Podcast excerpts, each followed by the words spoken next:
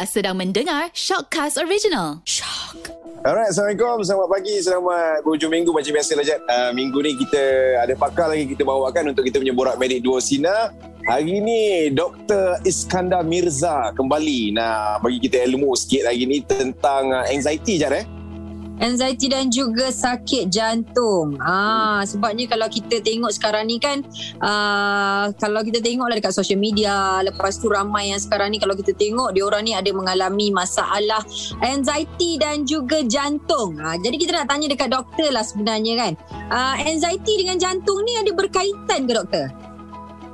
Okey, macam ni. Anxiety ni macam perasaan gelisah. Gelisah dan takut secara tiba-tiba berdebar-debar juga. Tiba-tiba tanpa sebab. Okey, dan kita ada masa ada masa ada trigger dia. Ada penyebab dia, dia rasa risau ke apa. Tapi kebanyakan mereka akan kata tanpa sebab dia akan rasa takut dan tak tahu kenapa. Dan jantung berdebar. Jadi sebab itu, ramai pesakit yang datang kepada hospital nak tanya sama ada dia orang ada masalah jantung ke tidak. Okey. Tapi uh, uh, kita susah nak bagi tahu sama ada uh, sakit ada masalah jantung ataupun tidak ataupun anxiety uh, melainkan kita lakukan ujian-ujian yang yang diperlukanlah untuk me, apa me, uh, untuk memastikan apa yang diagnosis adalah betul. Contoh kita kita tanya soalan yang lebih mendalam dan juga kita buat tes-tes uh, scan jantung dan juga tes darah lah. No, sebab uh, banyak simptom yang boleh datang dengan berdebar ni. Contoh masalah hyperthyroid pun orang boleh datang dengan berdebar. Ada masalah virus kromositoma sakit yang pelik juga. Itu boleh hormon kita punya katekolomi kita tinggi membuatkan jantung kita berdebar-debar. Ada masalah jantung rentak tak betul pun boleh berdebar-debar. Uh, jadi kalau contoh apa uh, anxiety ni kita letak last sekali. Maknanya kita dah tolak semua benda yang paling bahaya baru kita kata benda tu anxiety. Ha, itu cara kami kami di hospital lah. Kalau macam mana nak nak apa nak merawat pesakit yang datang berdebar ataupun anxiety. Hmm. Tapi anxiety ni sebenarnya semua orang ada. Sama ada anxiety dia tinggi ataupun rendah doktor eh. Ha, dia macam ni. Okey. Uh, dia yang tu have ni tu itu maksud dia macam stres ha? Tu stres. Dia anxiety ni dia uh, dia dia bila kita tak ada apa-apa pun berlaku. Ah ha, tu macam tu. Oh. Mana kita tak tahu penyebab dia kenapa. Tapi kalau contoh Henry kata okey, tiba-tiba girlfriend kata uh, kata uh, kita putus. Lepas uh, itu stres. Kita rasa rasa berdebar, rasa marah. Eh, itu stres. Mana dia akan hilang lepas kita rasa uh, uh, benda dah kita dah settle, dia hilang. Tapi kalau contoh anxiety, walaupun tu mula-mula ada stres, dah tahu kita stressor dia apa, tapi lepas stressor tu dah hilang, kita masih berdebar lagi. Masih ada masalah tu. Tak tahu tapi tak tahu kenapa. Ah itu anxiety dia. Ya, sebab ramai orang tak boleh bezakan anxiety dengan uh, depresi ataupun kemurungan tu benda-benda tu uh, dia tak dapat bezakan lah. Ha. Okey, benda tu berbeza doktor? Ha, berbeza. Agak berbeza. Ha. Tapi okay. normal kita ada masalah tu lah macam berdebar tu normal bila ada stres berdebar tu normal tak ada masalah tapi kalau tak ada apa-apa stres berdebar itu kita risau kenapa Okey, jadi kalau doktor lah kita tengok gaya hidup uh, apa masyarakat sekarang ni lah mereka di luar sana kadang-kadang kita nampak dia orang exercise lepas tu kita orang hidup dia orang tu macam uh, apa dia orang lakukan aktiviti yang sangat sihat. Tapi kadang-kadang kan um, dia orang ada juga uh, sakit uh, jantung tu kena dekat dia orang. Jadi sebenarnya kan kalau kita nak tengok kan apa yang membuatkan mereka tetap juga uh, terkena dengan sakit jantung jantung ni padahal dia orang dah pergi exercise pemakanan dah jaga mungkin disebabkan keturunan ke atau sebagainya Okey, untuk kes yang macam ni jarang berlaku lah. Untuk orang yang gaya hidup sihat jarang dapat serangan jantung. Kan? Biasanya kita semua akan dapat uh, tekanan darah tinggi uh, satu masa nanti. Tapi kalau kita jaga badan kita kan, kita kurus macam Elizad apa semua sekarang ni, mungkin umur 80 tahun baru dapat. Uh, dia dapat darah hmm. tinggi apa semua lambat tapi uh, tapi untuk orang yang yang apa yang ada obesity yang ada apa makan uh, high kolesterol tinggi dia akan dapat lagi cepat penyakit tu Okey, untuk orang yang contoh yang sihat betul lah, macam bersukan, uh, berlari apa semua tu tapi still dapat sakit jantung, dia sama ada ada masalah keturunan lah. Tapi kita ni, uh, kita tengok juga umur dia macam mana. Kalau contoh umur bawah 40 tahun, tiba-tiba ada masalah serangan jantung. Uh, itu, itu mesti keturunan ataupun otot jantung dia tak normal.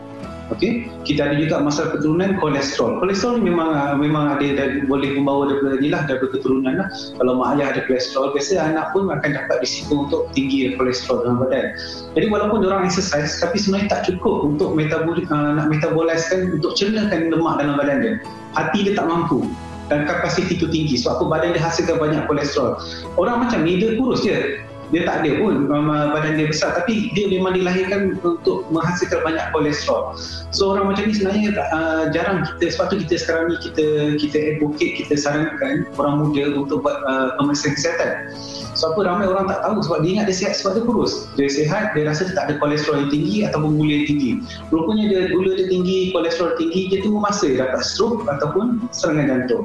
Jadi Bagus. itu jawapan dia lah tapi saya saya sebenarnya nak tahu, nak fahamkan bila kita cakap pasal penyakit keturunan kan.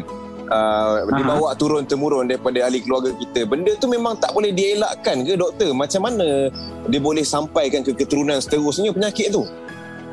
Uh, tak memang apa genetik kan genetik ni macam apa kita kita ikut. Macam uh, kita tengok orang luar negara kan orang luar negara dia tinggi. Lepas tu kita pula agak pendek sedikit berbanding dengan orang dekat apa dekat barat. Jadi bila kita pendek lepas tu kita pula makan banyak nasi. Jadi nasi jadi kita punya cara uh, apa proses makanan tu lagi kurang daripada ni lah daripada berbanding dengan orang luar negara yang tak makan nasi. Okay, tapi dari segi genetik ni semua sebab apa? Kita punya genetik badan kita ni uh, ikut mak ayah kita. Contoh mak, uh, uh, memang mungkin ayah memang ada masalah macam apa uh, uh, uh, turunan kolesterol susah nak nak cernakan jadi dia akan turunkan. Jangan turunkan. Jadi sebab tu yang penting kalau kita nak kena tahu yang mak ayah kita ada masalah kesihatannya apa supaya kita kena check. Kalau kita boleh check uh, insyaAllah sama ada kita boleh try uh, lifestyle punya modification kita cuba cara hidup kita. Kalau tak berkesan dalam masa 3 atau 6 bulan kita kena start ubat itu memang penting. So apa kita memang confirm kalau kolesterol tinggi tak tak dirawat memang akan dapat serangan jantung atau stroke itu memang confirm cuma bila je untuk dapat uh, apa serangan jantung dan stroke itu dari segi percentage doktor percentage maksudnya kalau keturunan tu berapa persen yang memang orang tu keturunan dia akan dapat 100% ke 80% ke Okay, kita ada satu sakit nama dia familial hypercholesterolemia. Maknanya memang masalah kolesterol dalam genetik dia memang akan turun. Itu hampir 100% lah. Kalau mak dia ada, tapi tapi dunia cerita dia senang je. Bila kita tanya kan, oh mak ayah meninggal sebab stroke. Ayah, uh, lepas tu adik-beradik, uh, abang dah meninggal sebab uh, sakit jantung. Kakak meninggal sebab stroke. Jadi nanti kita dah tahu dah, mungkin dia ni ada masalah genetik. Jadi kita boleh sarankan kepada dia untuk cepat ambil ubat dan mungkin anak-anak dia nanti kalau dia dah kahwin pun kita kena buat screening juga secara awal untuk tengok sebab tu memang sekarang ni kat IJN pun saya nak nak kongsi lah ada budak umur 6 tahun sekarang uh, bukan sekarang lah ada sakit di sini 6 tahun ada serangan jantung.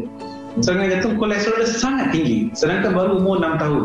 Eh, first time uh, kita buat apa angiogram dan juga angioplastik untuk anak-anak umur 6 tahun dekat IJN so uh, ini yang buatkan apa yang uh, ramai orang tak tahu tapi bila benda dah berlaku, dah terlambat sebenarnya. Uh, sebab apa? Setiap kali kita dapat uh, serangan jantung, sebahagian daripada otot kita punya jantung yang disupply oleh saudara tu dah rosak. Jadi sebab tu kita kalau boleh, kita kalau kita rasa macam kita tak apa-apa sihat, uh, cepat-cepatlah buat screening. Itu paling penting. Okey, tapi kalau doktor nak tanya dengan berkaitan macam kalau kita kerja eh, kalau kita over stress lepas tu dengan tidur tak cukup, boleh tak uh, menjadi salah satu punca seseorang itu uh, kena sakit jantung? Dan lagi satu macam mana kita nak kontrol? Ah, boleh. Itu sudah tentu. Apa contoh kalau kita ada masalah uh, kita panggil masalah mental lah, mental punya health lah, mental problem. Contoh kita ada depression eh. Bila kita ada depression sudah tentu kita tak nak exercise eh. Kita akan lebih menyendiri, kita tak campur orang lain. Itu satu. Nombor dua, mungkin kita takkan apa uh, makan makanan yang sihat. Buat apa kita nak kita tengah sedih kan? Kita akan cuba makan benda yang kita suka. Kalau contoh Hefni, kalau tengah depressed sekarang ni buat apa Hefni? Kalau tengah uh, depressed? Saya Saya boleh jawab kan Selalunya dia akan keluar lah. Saya lah. Saya pergi holiday lah doktor. Jauhkan diri daripada Siti Elizad tu. Memang stres tu kalau ada dia Ha, itu itu uh. bagus. Ha, kalau, kalau kita cuba happykan diri kita tu bagus. Tapi tak semua orang macam Hefni lah. Eh. Ada setengah orang dia akan cuba cara lain. Eh. Contoh dia akan cuba start apa. Ada setengah orang dia akan cuba minum alkohol dengan banyak. Itu bahaya ke jantung. Eh. Sebab tu uh, dia toksin untuk badan. Eh. Ada yang start merokok. Yang tak pernah merokok start merokok. Jadi benda ni sebab tu depress, uh, depression ni dia boleh membawa kepada masalah kesihatan yang, uh, jantung yang lagi teruk sebab kan macam mana dia punya apa dia punya lifestyle dia bila dia dapat depression tu. Jadi sebab tu kalau boleh kalau anda rasa anda ada uh, masalah kesihatan ataupun rasa depressed kena cepat-cepat jumpa dengan pakar. Uh, contoh the best is mesti uh, kawan terdekat ataupun uh, keluarga lah untuk kita kongsi masalah kita sebab so, kita rasa setengah orang dia agak uh, sensitif untuk kongsi masalah dia orang eh. okay. tapi kalau rasanya tidak berkesan uh, berjumpa dengan doktor sebab so, kita ramai sangat kaunselor pakar psikiatrik yang bagus eh. sebab apa cara percakapan pakar psikiatrik dengan kaunselor sangat berbeza dengan aku macam saya cakap eh. sebab saya lebih pada nak tahu diagnosis nak uh, apa nak dapat rawatan dan untuk psikiatrik dan apa psikologis mereka akan ambil masa yang lama dia dia, dia tahu macam nak apa macam nak nak apa nak nak biarkan uh, pesakit cerita lagi cerita lagi lagi banyak kamu kongsi lagi tenang hati kamu kan itu salah satu kalau tak boleh berkesan juga dengan cara tu baru dia start ubat ubat untuk kasih uh, rasa tenang sikit lah hmm. Oh. Tapi doktor maksudnya apa yang doktor sampaikan daripada depresi tu dia boleh lead kepada serangan jantung sebab ialah dari segi tak kawal makan, Betul. tak kawal kehidupan tak semua tidur, kan. kan? Uh, yes. Tapi tapi doktor saya ada dengar juga orang cakap pasal uh, bila especially kalau orang yang ada ni lah keturunan dia ada penyakit ni ada hmm. makanan-makanan yang memang kena stop tak boleh ambil contoh uh, atau ambil pun kuantiti yang sikit contohnya macam kafein ke ataupun apa itu itu mengganggu ke doktor Uh, tak setengah orang mungkin dia mengganggu sikit kot sebab dia dah dah biasa uh, lifestyle dia macam tu eh. Uh, tapi yang ni uh, kita memang paksa juga pesakit kita kena mesti turunkan tahap kolesterol atau gula pada paras yang selamat sebab apa kalau tanpa tanpa ni uh, tak, kalau kita tak dapat kontrol tak gunalah kan kita makan ubat apa semua kan uh tapi kalau apa yang kita biasa kita buat kita cuba naikkan ubat lah kalau macam pesakit kata memang uh, dia dah cuba dah kurangkan pemakanan dia masih tak bagus tak kita start ubat tak ada pilihan hmm. okay. boleh boleh tak doktor? Hmm. Ha? Boleh boleh pulih tak? Uh, serangan jantung boleh. tu boleh pulih? Hmm. Uh, tak, dia tengok uh, cepat tak datang. Datang ke hospital. Okey, uh, okey. Uh, ni saya beritahu lah uh, kalau tak semua tempat ada kepakaran untuk uh, buang uh, darah beku dekat jantung. Kalau datang ajen, cepatlah dalam rawatan dia. Kalau pergi sedang pun dapat cepat. Tapi kalau pergi hospital yang tak ada pakar jantung, hospital sana kena hantar kepada hospital yang ada pakai jantung. Jadi timing yang menunggu untuk menghantar tu mengambil masa yang lama. Setiap satu minit beberapa otot jantung dah rosak. Jadi lagi lambat lagi besar kerosakan dia. Jadi ikut betapa cepat, uh, sejauh uh, secepat mana dia boleh datang ke hospital untuk kita cabut sebab otot kita ni boleh tahan 4 hingga 6 jam untuk apa sebelum dia rosak betul. Jadi kalau kita sempat pulihkan salur darah yang sumbat tu sebelum uh, timing kita bagi golden time ni uh, dia akan insyaAllah jantung tu boleh pump semula dengan elok. Tapi kalau kita terlambat, terlambat biasanya uh, kita hanya mampu uh, salvage apa yang yang ada sajalah. Sebab tu kalau lepas walaupun dah buat prosedur jantung masih lemah lagi. Uh, tapi kalau okay. itulah cara dia. Tapi cepatlah. Ha. Doktor, okey, saya saya nak tanya uh, sebabnya kadang-kadang berkaitan dengan diri sendiri, kadang-kadang kita bukan nak minta benda anxiety tu datang, tapi jantung kita macam laju tau. Tapi bila kita duduk hmm. dekat rumah, kita try untuk tenangkan diri kita, calmkan diri kita, tapi dia, dia tak boleh back to normal. Bukan kita buat-buat. Hmm. Jadi kita nak tanya kat doktor, kalau doktor boleh sharekan mungkin apa yang perlu kita lakukan sebelum kita berjumpa dengan doktor. Tengah on the nak berjumpa dengan doktor tu mungkin dalam kereta sebab kita breathing pun dah laju, lepas tu kita sweating semua kan? Kita dah rasa macam takut. Okey, terbaik adalah kita berhenti dari bawa kereta tu kita berhenti tepi. Wajib. So apa? Kita tahu sama dia dapat serangan jantung ataupun ada masa kita dapat stroke atau apa. So apa? Bila benda tu betul-betul dah teruk dah teruk uh, nanti kalau kamu accident mungkin lagi benda lagi besar berlaku kan? Jadi kita kena kena berhenti apa yang kita buat sekarang. Lepas tu terus call uh, sesiapa untuk datang tolong itu paling penting. Bukan kita uh, kita cuba tenang okey kita boleh tenang kita tak tak boleh tu. Sebab kita tahu apa yang berlaku sekarang eh. Tiba-tiba umumnya kamu dapat serangan jantung itu je simptom awal uh, berapa-berapa tu semua. Jadi bila betul-betul jantung dah stop berhenti siapa lagi nak tolong you? Sebab tu yang penting you berhenti tepi you kata jantung you laju you kena call ambulance suruh ambulance datang. Ataupun kalau ada keluarga yang boleh datang cepat pun keluarga uh, dulu. Itu yang uh, nasihat saya lah kalau benda ni berlaku. Uh, tak perlu macam kita nak rasa hero kita boleh drive pergi agent saya rasa saya boleh drive ni lagi setengah jam tak boleh macam tu. Sebab takut nanti in between tiba you pengsan. Mungkin mungkin uh, tak dapat nak buat apa-apa. Sebab apa sekarang ambulans kita bagus. Ambulans kita ada banyak uh, peralatan. Even untuk kita shock patient pun kita ada. Untuk kasih apa electric shock kita ada ubat kita ada air semua ada dalam, dalam ambulans. Jadi sebab tu eloknya tunggu ambulans. Uh, tu yang terbaik lah yang saya boleh sarankan. Faham. Tapi saya rasa kalau apa yang Ijat kongsikan tu masalah anxiety tu, macam kita yang sekeliling pula doktor macam mana kalau contohlah macam apa yang doktor kata nak bantu mereka yang ada anxiety ni apa yang kita boleh bantu tu doktor Eh, susah. Mana kita sebagai kawan ke? Kawan. ha, sebagai Maksudnya, kawan sebagai kawan ha. Kita boleh suruh dia share je lah. Tapi untuk orang anxiety ni, dia approach dia, apa, cara nak approach dia uh, uh, sangat berbeza. Kita boleh kata sabar ya, sabar. Okey, mungkin okey tu. Uh, sebab apa ada masa apa yang kita tolong pun uh, tak akan memberi boleh. berapa kesan. Ha. Ha, jadi dia perlu ada setengah orang perlukan ubat, ubat penenang, Betul. slowkan jantung. Ha, itu yang yang terbaik untuk orang. Sebab tu kita tengok kan ada masa ada orang share dekat Facebook ataupun dekat uh, dekat apa Instagram yang tiba-tiba dapat anxiety attack kan. Ramai orang macam mana dekat situ pun dia tak dapat nak nak handle, nak handle uh, yang kena anxiety ni. Sebab apa uh, tak ada benda yang boleh kasih kurangkan dia punya dia punya debaran dia lah. Biasanya ada setengah uh, sebab tu kena datang juga hospital sebab tu kita boleh uh, jumpa psikiatrik dan mungkin kita boleh start ubat. Tapi ada psycho education yang maknanya uh, ada cara untuk kita ubah pemikiran kita, mentaliti kita supaya kita tahu yang benda ni sebenarnya tak ada apa-apa. Sebenarnya you just macam uh, your brain is try to think more than Faham. it's supposed to do. Ah macam tu. maksudnya saya kena standby banyak lah pelali gajah doktor eh nak bagi kat Ijat ni doktor Okey. Mungkin Ah. boleh bagi tips sikit dari segi pengurusan anxiety dan juga kolesterol untuk orang yang uh, keturunannya ada, untuk orang yang Mhm. tak ada juga daripada segi penyakit tu dalam keturunan dia. Okey. Penjagaan Untuk yang- kesihatan. Hmm.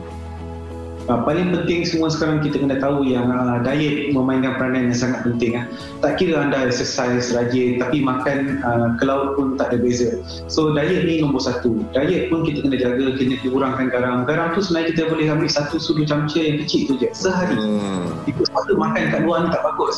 Tapi kalau nak makan pula, kalau elok kalau nak makan luar, kita kena cari tempat makan yang kita yang letak garam tu. Ha, itu yang terbaik. Supaya kita dapat tahu berapa banyak garam tu yang kita letak lah. Ha, lepas tu kita kena kurangkan makanan benda manis. Of course, jauh sangat dengan berlemak. Yang processed food kena kurangkan betul-betul kena kurangkan. Uh, hot dog, uh, burger, itu semua tu kita kena kurangkan. Sebab apa? Terlalu tinggi ke, uh, kadar kolesterol dalam pemakanan tersebut lah. Okey, dari segi orang yang dah kena sakit kolesterol tinggi, uh, saya sayangkan jangan lupa makan ubat. Sebab apa pesakit uh, yang selalu tak makan ubat ni sebab dia tak rasa sakit. Uh, itu yang orang sakit kolesterol tak rasa sakit. Uh, sakit darah tinggi pun tak rasa sakit juga. Sebab tu orang tak risau. Tapi bila dah kena stroke ataupun heart attack dah terlambat. Ha? Anda mungkin tak boleh berjalan macam biasa. Anda tak boleh bergaul dengan orang kawan-kawan di luar macam biasa. Jadi sebab tu kita kena jagalah kalau yang ubat. Ha? Untuk anxiety, jika anda tak pasti uh, datang ke mana-mana hospital je. Mata hospital, nombor satu kita tak, tak kata you ada anxiety pun. Kita akan first kita akan make sure dia bukan masalah jantung, bukan masalah otak ataupun masalah kita punya metabolisme pada kita, endocrine kita, sistem kita yang hormon yang boleh tinggi, tiba-tiba tinggi buatkan kita berdebar-debar. Kita buat tu dulu. Kita tak boleh kata terus ini anxiety. Lepas kita dah buat semua tu, semua negatif, baru kita akan uh, refer kepada psychiatrist lah ataupun psikologis untuk anxiety. Uh, ini cara yang yang terbaik eh bukan macam uh, kamu jumpa ada setengah doktor kata kamu terus dapat anxiety jumpa sekali ya tak itu bukan cara dia kita mesti pastikan benda yang lagi bahaya kita dah tolak dulu itu yang paling penting Faham, faham. Okey. Okey. Hmm, baiklah tanya lagi. Ah, ah, saya cuma nak sentuh sikit pasal doktor cakap psychiatrist tu je sebabnya pemahaman saya macam dekat sini lah kita nampakkan segelintir orang Malaysia kalau sebut pasal psychiatrist ni semua dah risau. Sebenarnya dia orang akan ingat Hmm. macam uh, Gila, tempat tak orang betul. ah gila tak betul. Tapi yang sebenarnya dekat luar negara dia orang ni macam tak benda tak ada apa pun. Ah jadi sebenarnya orang kita dekat sini jadi takut nak pergi psychiatrist sebab benda-benda macam ni lah doktor. Jadi doktor mungkin boleh uh, bagi sedikit nasihat. Ini tengok Netflix Ah. eh, tengok Netflix ni. okey Okey. Tapi sebenarnya betul apa yang Liza cakap. Sebenarnya uh, apa dekat Malaysia ni je yang psikiatris ni dipandang macam untuk doktor sakit uh, sakit gila uh, masalah ni lah uh, kalau ada sakit gila lah. Tapi sebenarnya itu salah eh, skizofrenia. Sa- salah sebenarnya dekat luar negara uh, psikiatris ni sangat besar cabang dia. Ada masa jadi family counselor uh, kita ada masalah keluarga pun ada masa kita dah berkahwin dalam sebuah pergi jumpa psikiatris. Just nak bercakap depan psikiatris uh, bila orang open up bila ada orang ketiga dia boleh kasih opinion yang uh, tak berbelah bagi ya. Jadi orang tahu siapa yang salah sebenarnya, siapa yang problem macam itulah. Jadi itu cara-cara orang cope macam mana nak teruskan dunia perkahwinan apa semua tu. Jadi uh, uh, dekat luar negara psikiatris uh, saya rasa sangat berjaya sebab apa mereka uh, dia punya masyarakat orang lebih terbuka. Tapi dekat Malaysia ni sudah tentu kalau saya kata ada pesakit saya nak refer kepada psikiatris, dia orang terus tak nak. Tapi bila dengar psikologis dia okey bila sebab apa psikologis tak nampak macam psikiatris so dia orang lagi prefer jumpa psikologis tapi sebenarnya yang yang psikiatris yang akan um, memberikan ubat lah yang boleh memberikan ubat dan rawatan seterusnya uh, yang lebih mendalam uh, so apa psikiatris uh, doktor biasanya lah doktor doktor perubatan yang lebih dalam kepada bahagian uh, so uh, kepada masyarakat di luar sana uh, saya cadangkan jika anda ada masalah dan doktor perlu uh, uh, merefer anda kepada doktor psikiatris jangan risau bukan hanya untuk skizofrenia. Diorang punya cabang uh, pekerjaan diorang sangat luas dan sangat besar. Uh, depresi, anxiety semua diorang cover. Uh, ada masa um, uh, masalah masalah-masalah lain pun diorang ada cover. So uh, jangan risau. Berjumpa dengan mereka. Mereka sebenarnya se- sejujurnya dalam banyak-banyak bidang perubatan ni saya rasa psikiatris yang paling sopan sekali percakapan mereka sebab apa itu memang memang dia orang diajar untuk bercakap dengan sangat lembut dan juga mudah difaham dan senang kita nak nak nak nak apa nak berkongsi masalah kita lah. Ya, itu, itu yang bagus. Cara memang dia orang diajar untuk cara macam mana untuk bercakap dengan pesakit dengan cara supaya pesakit boleh meluahkan semua masalah dia orang. Baik, jangan takut untuk jumpa psikiatris atau pakar psikologi. Doktor, saya rasa uh, cukuplah kita punya perkongsian hari ini kat sini dulu. Nanti mm-hmm. kita ada kesempatan insyaAllah kita sambung lagi doktor eh. Ha, boleh, boleh insyaAllah. Okey, jadi terima doktor. kasih untuk doktor. InsyaAllah kita berjumpa lagi. Alright. Stay safe doktor. Assalamualaikum. Okey. Assalamualaikum.